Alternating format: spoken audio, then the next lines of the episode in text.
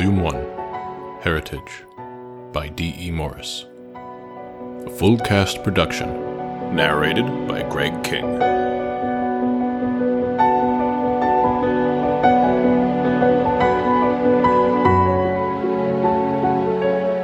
The morning sun did nothing to warm the hearts of those left standing. What had been gray wet snow as the night began was now stained red. It was sticky and clung to exposed skin like syrup as the bodies were gathered together to be burned. Ashlyn felt numb from the inside out. She'd lost her mother, a sister, and a very old friend all in one night. Had she anything left in her, her eyes would have been red from crying. As it was, no one had any tears left to shed. Once Laidley had fallen, many of his remaining men fled for their ships in hopes of reaching home without attack. Cavalon and Badru were eager to dispose of them, but Ashlyn told them to let the ships be. The war was over. No one else needed to die. Some of the Sadian warriors surrendered, immediately laying down their weapons and pledging fealty to Luela, now the last claimed descendant to Tig's bloodline and their rightful queen. Sabari's body had been found not far from where she'd stood protecting Kinnaid and Wesley as they mourned Emmeline. She was cleaned by her remaining people and wrapped in pelts and tied with leather thongs to be taken home.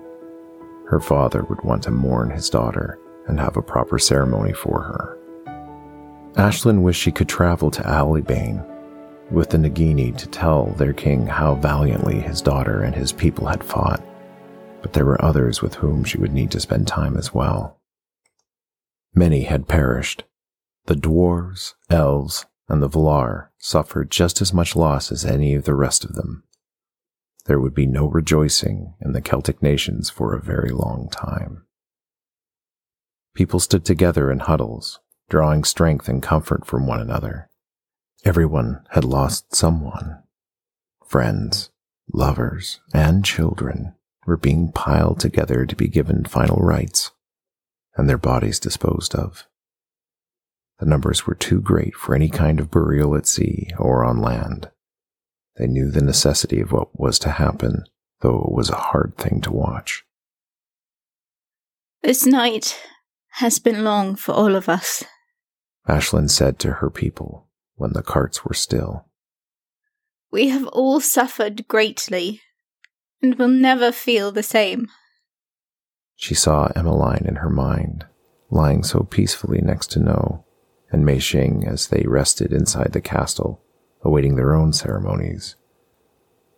Now a sob caught in her throat, and she found she could not go on. Jaren put an arm around her shoulder and kissed her head. The Giver has granted us victory. Though no great gain comes without loss, we will carry the names and the faces of our loved ones with us always, and do them the best service we can with our lives. We will carry on, go forward from this day. Not one of us is free from a scar to the soul. But I pray, you don't let it disable you. We will be whole again. We will help each other through this time of great suffering. Let us now say our final goodbyes and know our loved ones are watching us from above. He gave a nod to Cavalon, and the Badarian set the bodies ablaze in blue and gold flames. This time, there was no pipe being played, no beating drum as there had been at Briac's service. The only music now was the sad chorus of weeping and the snapping of the unnatural flames that consumed those who were lost. Inside the castle later in the day, Ashlyn and her new extended family held a private service in an open tower for the three people they'd all come to love and would never see again. All of them appeared peaceful, at rest, as though they were simply sleeping on beautiful beds of wood and rich fabrics. But when Ashlyn touched No's face, held Emmeline's hand, pressed her lips to Meixing's forehead, there was no warmth of slumber. Only the cool pallor of death returned her farewell affections. While everyone was saying goodbye, Ashlyn caught the sight of a dying spark behind the spot Elah stood, with his arms around Kinnaid. Dewala walked slowly toward the group, healed, looking as though she had not seen battle at all. Yet, there was a hollow look to her, a sunkenness under her eyes, and a weight of sadness pushed down on her shoulders. She went to her husband and kissed his lips, tears falling freely over him. If only the phoenix within her was stronger. If only she could wake him. Moving back, she stood beside Cavalon and leaned into him. His arms went around her shoulders, and she wept without shame. The bodies were wrapped in the fabrics they lay on. This time it was Ashlyn who sent them on their way. The tower filled with heat intense enough to make them forget the winter chill, but it lasted only a few seconds. They all moved inside where they had huddled as one group, mourning, holding one another, giving tearful and silent thanks that no one else had been lost. One frigid morning, several weeks after the battle had been won, Ashlyn gazed down at her kingdom from one of the open spires of Altain. It was the place she often went to to think or be alone, the place where she said goodbye to her mother and her friends. It helped with the daily sickness she'd been feeling, accompanying the promise of new life in her womb. Today, she wasn't sure why she was out there. She wasn't feeling ill or restless. Jaren joined her and slid his hand onto hers, the heat of his skin warming her chilly fingers. Silent, he looked down into the village as well. People were rebuilding, fixing what had been damaged and bonding together to help one another. Had the destruction not been so great, it would have been heartening to see. It gets a little better each day. We get a little bit of our strength back. Maybe on the outside. On the inside, we are all still just as damaged. Jaren squeezed her hand but said nothing. It's not over, Jaren. I can feel that it is not over. What do you mean? She reached up to brush hair from her face. I don't know how I know. There is more to come. We may not see it in our lifetimes, but my gut tells me that this was just a glimpse of the things that will have to be endured. Tears filled her eyes.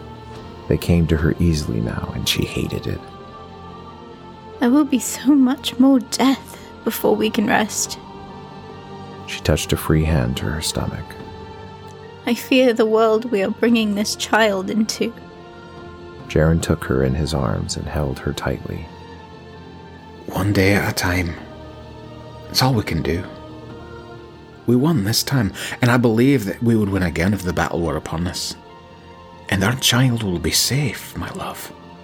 So long as we both draw breath, you know nothing will happen. He inhaled deeply, letting the cold air sting his lungs. All we can do is live. Each day, praying as we go that we're doing what the Giver would have us do. We cannot forget that the things that look like a mess to us are perfect masterpieces to him. Against his shoulder, Ashlyn nodded. She took a few steadying breaths before straightening. Jaren's words were wise, but she could not push her worries aside easily. I'm cold. Her fingers searched for his again, and they turned for the inside.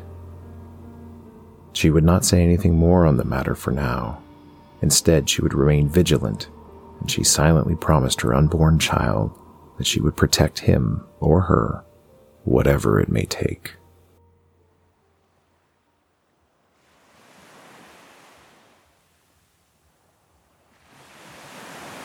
No matter how much power he had or restorative ability, it still hurt when Merrick had three arrows spear through his body. He had a clear memory of laying in the cold snow, feeling wet flakes fall around him and over him. They clung to his lashes, melted against his skin while there was still heat there, and ran in warm little streams down his face. He could taste the blood that coated the insides of his mouth, hear the weeping and the clash of metal as the battle continued around him. He could even remember the murky sky above when he'd been shoved away from Emmeline's body. After that, it was blissful darkness. No pain, no cold, just darkness.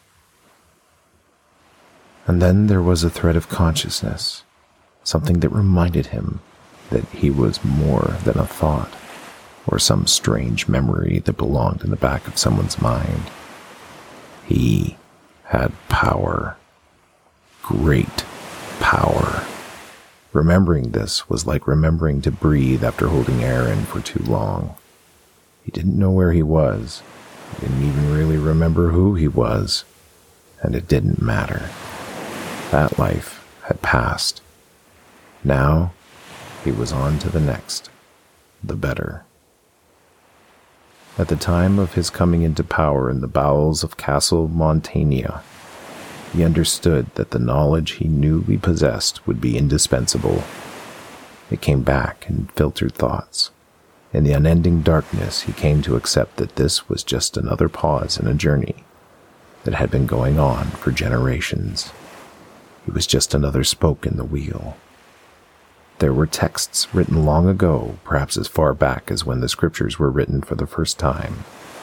Secrets. Answers to long left unanswered questions.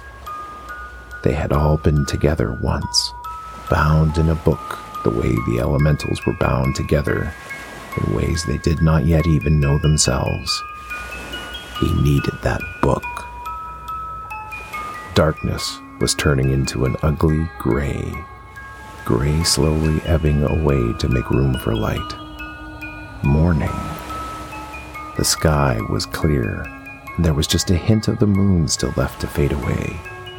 Merrick stood to look around and get an idea of his surroundings.